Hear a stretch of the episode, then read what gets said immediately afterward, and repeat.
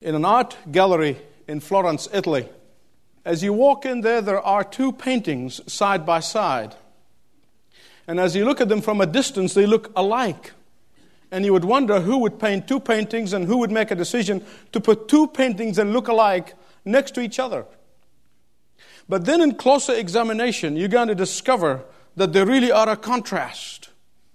One painting has a picture of a stormy sea with wild waves, and there is lightning flashing in the sky. And then, in the midst of this raging water, you see a face of a man, obviously drowning, with a picture of despair and horror expressed on his face. The painting right next to it shows an ocean, the same kind of ocean, tossed with an equally violent tempest. But in the midst of the water is huge rock, against which those white capped breakers dash in vain. In the cervix of this boulder, you see a pigeon sitting in her nest, quiet, serene, peaceful, in the midst of the wild fury of the element. Peace in the midst of the storm is the title of that painting. Peace is the desire of all peoples. Peace is on the lips of every politician around the world. Peace is what the heart wants. In fact, it was President Ford in his book, A Time to Heal, tells a story that took place during the Civil War in Greece in 1948. A villager was planning to immigrate to the United States. But before he left his village, he met with his weary, beleaguered, poverty stricken neighbors. And he said to them, What do you want me to send you from the United States? Should I send you food? Should I send you money? Should I send you clothing? No, said one of his wise neighbors, if you can, send us a ton of peace. Peace of mind is what all people long for, and yet it seems to elude most of them. Most people identify with the painting where the man is drowning than they do with the pigeon in her nest in the cervix of the boulder. Yet our Bible is a Bible of peace. Our Bible opens with peace and closes with peace. There was peace and tranquility in the Garden of Eden before the fall. And then it closes with peace and tranquility in the book of Revelation with the heavenly Jerusalem coming down. But somehow, in the midst, in the pages between those two covers, there is war and stories of war and a constant war. It is not because God has waged war against humanity, no. But the reason humanity is filled with war because humanity has waged war against God. God created angels, and the brightest and the brightest of them, with one third of them have rebelled against God. They've declared war against God and they were thrown into the abyss. God created a man and a woman. They both conspired and they declared war against God. And now we have both Satan together with the fallen humanity seem to be fighting with God, the God of peace, and they are fighting for sovereignty and for control. But I want to tell you that when the world talks about peace, listen to me carefully, please. When the world talks about peace, the world is not talking about the biblical peace. They are not talking about the peace of God. They are not talking about the peace that passes understanding. They are not talking about the peace that does not make sense. They are talking about truce.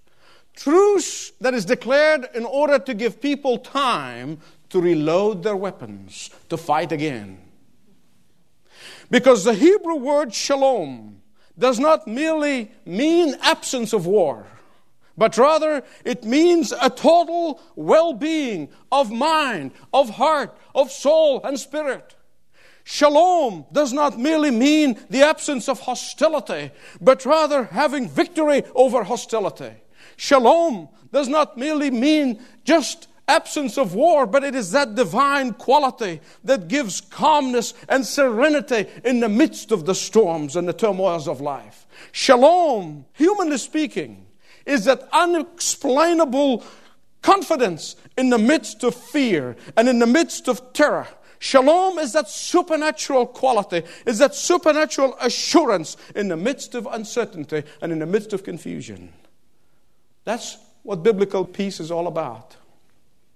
Our world is constantly emphasizing self. Listen, you don't have to look very far. In the commercials, in the news, everywhere you turn, self, self, self. It is in destruction. It is in all. It is taught in the schools. But I want to tell you one thing about that philosophy. Peace that God gives is greater than all the peace that the world talks about. When you place self first, you're going to have one simple little problem. Jot it down if you want to, because I don't want you to forget it. Whenever the self comes first, peace comes last. Whenever self comes first, you will harvest strife, you will harvest division, you will harvest hatred, and you're going to harvest war. And the seventh beatitude in a series of sermons entitled The Master's Manifesto, the seventh beatitude is an invitation of the Prince of Peace to all the disciples of Jesus Christ to be imitators of their heavenly daddy. God wants his disciples, wants his children to be ambassadors for his peace, not the world's peace. He wants his children to be messengers of his peace. He wants his children to be envoys of peace. But we cannot do that unless we have received his peace. In fact, it was C.S. Lewis who said, God cannot give us happiness and peace apart from himself. There is no such thing. And you can have all the peace conferences in the world. Without the peace of God, it is merely truce. Now, I want to divide this beatitude into three segments. First of all, I want to talk to you about the tariff of peace. Then I want to talk to you about the truth in relationship to peace. And thirdly, I want to tell you about the prize of peace. The Apostle Paul delineates to us the tariff of peace, the cost of peace, the price of peace. In Colossians chapter 1 and verse 19, the Apostle Paul said that Jesus made peace. How? At any price? No. Jesus made peace with his bloodshed on the cross. That is the tariff of peace. That is the price of peace. God's peace has a price. God is the God of peace, and He Himself paid the price of that peace. God wants His people to be peacemakers. But God's Word tells us that peace ain't cheap. That peace is not without cost. That peace is always has a price. The price of God's provision for our peace with Him and our reconciliation with Him, and that we can be able to come and call Him Heavenly Daddy. The price for that was the blood of His own begotten Son. When God wanted to break the barrier between us and Himself, He had to give His most prized, He had to give His most treasured possession, His own begotten Son, to hang on a cross. Listen to me very carefully, please. When you and I try to break any barrier that has been erected by sin, that has been erected by disobedience, there is a tariff that it has to be paid. When sin erects a barrier between us and God, repentance is that tariff. When sin erects a barrier between a husband and wife, as the enemy would love to do, vulnerability and asking for forgiveness is the tariff for peace. When sin builds a wall between two believers, humility and confession is the tariff for peace. For any peace to occur, there is a price that has to be paid. Sometimes that price is vulnerability and brokenness, which our pride makes us recoil from. Sometimes the price is submission and surrender when we don't feel like it. Sometimes the price is obedience when we don't want to obey. But to be a peacemaker is to be willing to pay the price for building the bridge. To be a peacemaker is to be willing to pay the price for making peace and taking the blame. To be a peacemaker is to be willing to pay the price for reconciliation. You know, in Jewish weddings, they take a glass and they lift it up high and they let it fall and it drops to the ground and is shattered into atoms. And pointing to the fragments, the couple is exhorted to guard jealously the sacred relationship into which they have entered. Why? Because they believe that once it's fractured, it can never be restored again. But here we live in the New Testament when Jesus Christ died on the cross for us. And therefore we know that a fractured relationship can be restored again and again and again. Amen belongs here. For at the cross, all of humanity's hatred, at the cross, all of humanity's anger were vented against God. At the cross, through pain and through agony of God looking down upon His only begotten Son, the pure and holy, dying for sinners, God brought peace. At the cross, through the shedding of that innocent blood, we were able to be reconciled to God the Father. No wonder, even in the Old Testament, in the book of Isaiah, chapter 32 and verse 17, it tells us that the work of righteousness is peace. Listen to what Jesus said to the disciples in John 16 33. He said, These things I've spoken to you, that in me, in the Lord Jesus Christ, and only in Him, you may have peace. In the world you're going to have tribulation, but be of good courage, for I have overcome the world. And that is why the one who does not belong to Jesus Christ can neither have peace, not be at peace, or be a peacemaker.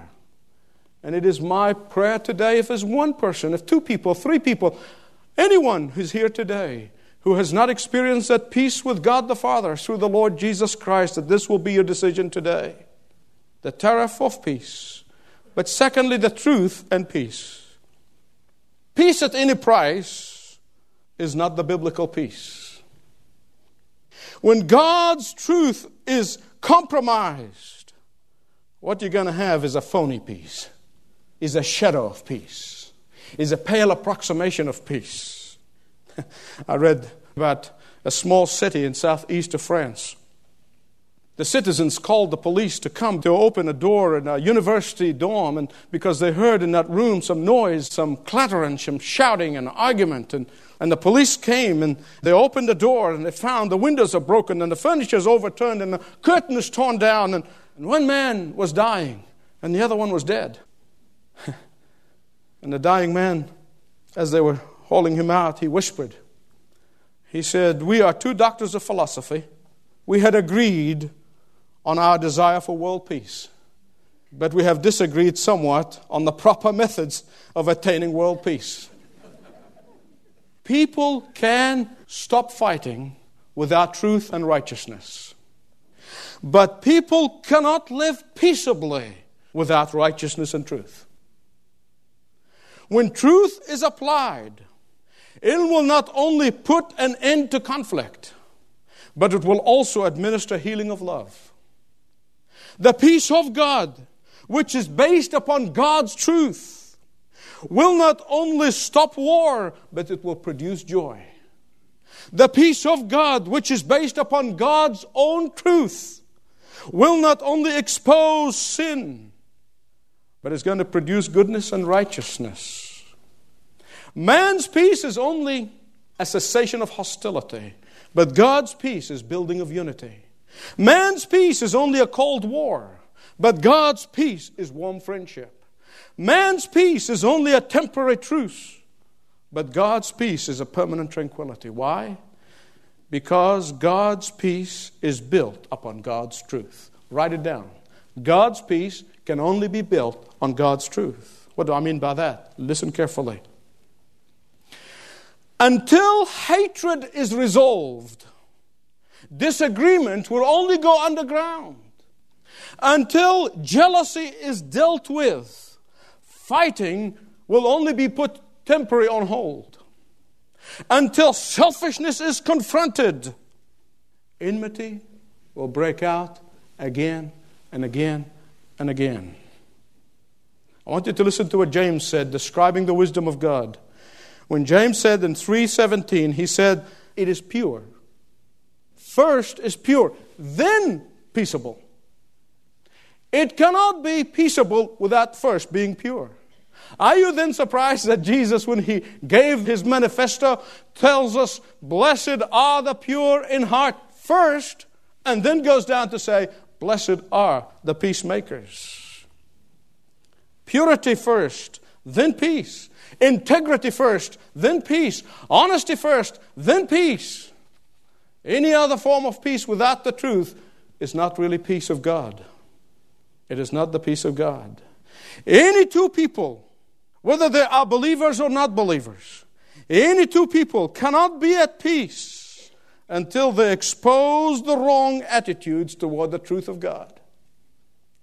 Any two people cannot be at peace with each other until they expose the cause of conflict in the light of God's truth. For the psalmist said, Righteousness and peace have kissed each other. Hear me right. No matter how much we try to bring harmony into a situation, try as you may, you will not succeed if it is built on compromise of God's truth. And if you try, you're going to forfeit both. I tell you, I occasionally confess to you, I have people who come to me and I don't know where they get off, but I have people come to me and they say, Youssef, if you would just cool it down a little, we would appeal to these folks over here. If you would just go easy on that group or that sin or that thing, we'll be able to attract this group of people. If you would only soften your tone down, we would bring so and so into the church. Let me tell you what I tell them to save your trip. I love you with all my heart. God gave me a pastor's heart. I didn't necessarily want it. but I have one judge. I have one Lord. I have one master. I have only one measurement for truth, and it is God's Word. And if preaching the truth will not bring some folks into the church, God bless them where they are. God did not call me to entice people to come to church. He called me to preach His peace based upon His truth. Jesus said in Matthew chapter 10, verse 34, Do not think that I have come to bring peace unto the earth, but sword. Now, some knuckleheads run around and say, looking for contradiction in the Bible, said, Ha, ha, ha, contradiction. See? In chapter 5, he said, Blessed are the peacemakers. And in chapter 10, he said, I didn't come to bring peace. There's a contradiction in the Bible. The only contradiction they have is between their ears. There's no contradiction here. There's nothing contrary about this. The peace that Jesus came to bring is not peace at any price. There has to be a resistance before peace can come in. There has to be opposition before harmony becomes reality. There has to be a strife before God's peace will rule and dominate. To be a peacemaker on God's terms, not on man's terms, you must be a peacemaker on God's term of truth and righteousness, which the world rejects. The world doesn't like. The world calls that extremism. The world calls this fanaticism. The world calls this intolerance. But that's the only peace that's worth the name. It is like a surgeon's scalpel. It must cut before it heals. Have my daily reading my daily devotion, I go through Scripture every year. And I've been reading through Jeremiah in the last couple of weeks and, and Ezekiel. and will that warm your heart? And here's Jeremiah talking about the judgment of God. And all the corrupt religious leaders of Jeremiah's day, like the liberals of our days, who are running around and saying, Peace, peace, peace, peace. And Jeremiah said, There is no peace. There are liberals running around saying everybody's going to make it, everybody's going to make it. You don't have to believe in Jesus. But I want to tell you, when you end up in the day of judgment, it's going to be too late. Jeremiah's message of judgment wasn't very popular, but I want to tell you it was God's truth, and therefore judgment came, not peace. Jesus never evaded error. Jesus never evaded wrong lifestyle. He never winked at sin. When he confronted the Samaritan woman, first of all, he confronted her with her sinful lifestyle. And then he corrected her about her information, about her knowledge of worship. And then he said to her, My Father wants people who worship him in truth and spirit, not people who go to the right places of worship to be seen. Now, that's a use of translation, but you'll understand what I mean. The tariff for peace, the importance of truth in peace, and thirdly, the trophy of peace. Those who are peacemakers shall be called the children of God. That's what Jesus said. They shall be recognized by their daddy's characteristics. They shall be called daddy's boy and daddy's girl. And like your daddy, who is peace and a peacemaker, you too, when you help spread the gospel of peace, you are a peacemaker. You are a child of God. The Lord gave me an incredible revelation this week that just tore me up. The parent who is worthy of a title parent loves his children more than his own life. And God loves his children. He loved them more than his life that he died for them. God loves his children today as he loved Israel of old. Because the church is the new Israel of God, according to Paul, told to the Galatians. The church is the holy nation, according to the Apostle Peter. All the promises of the Old Testament have now become fulfilled in the churches and become our promises to claim. And therefore, when God says to his people, You are the apple of my eye, God is saying that to you today. That you are the apple of God's eye.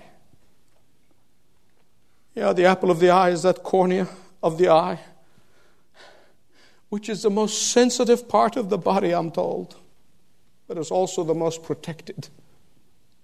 And that is how God sees his children. Is most sensitive about his children. He is most protective about his children. And those who attack God's children, they do not know it now, but they are poking God in the eye.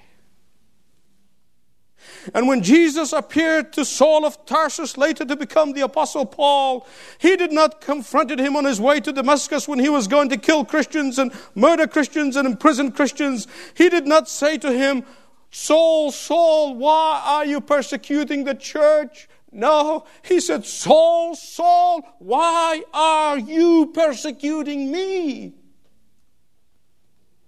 According to Psalm 56 and verse 8, God puts the tears of his children in a bottle. It is an expression through which God wants every one of us to know that there's not a drop of our tears that is not important to God. Don't ever, please, I plead with you, don't ever take the privilege of calling the creator of the universe Daddy. Don't ever take that for granted. And as we seek to be peacemakers, as we seek to be reconciling men and women to God, and as much as possible, says the Apostle Paul, live at peace with everybody. Sometimes we're going to find that people may treat us the same way they treated our Lord. Sometimes we're going to discover that they will misunderstand us and that they will not honestly seek the truth and they may condemn us and even crucify us. But I want you to remember this that while hatred blinds, love enlightens. While hatred always feels victimized, love seeks victory over victimization. The people of war will always throw stones at us, but the peacemakers are going to pick up those same stones and they're going to put it down and build a bridge for the peace of God. The people of war will come to us with a sword, but the peacemakers are going to disarm them with love and they beat the swords into plowshares. The people of war will always throw spears, but the peacemakers will always put it into pruning hooks. Peacemakers do not avoid the battle. Listen carefully. Peacemakers do not avoid the battle, but by the power of God's Holy Spirit, they will triumph in the battle. Do you have war at home? Do you have war inside of you? The armies are fighting there. Do you have war at work? Do you have war in your heart? Your heavenly daddy wants you to have peace and be a peacemaker. He wants you to be like him. Will you ask him today? The tariff of peace. God might be calling you to pay a price for peace. The truth and peace. God might be requiring you to tell the truth and say things that the world may not accept. But always remember there's a trophy for peace. You will be a child of God. In this holy moment of decision, if the Spirit of God has been like a hammer shattering away at the hard shell, please let Him. If it's like a surgeon's knife that's cutting away, please let Him. If He's bringing you under conviction, something you need to do, someone you need to call, put your pride under the blood and humble yourself, please, for Jesus' sake, do it. Heavenly Father, we were, every one of us, enemies of the cross. Every one of us at some point have declared war against you. But your love has overpowered us. Your love has overcome us. Your love has brought us to your kingdom. We thank you. Teach us to be like you. Teach us to be peacemakers, that we'll stand with the truth and for the truth, but reach out with love. In that precious and mighty name that we pray, in Jesus the Christ. Amen.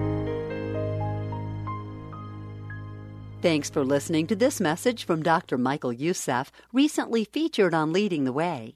If you'd like to know more about us, please visit ltw.org. That's ltw.org.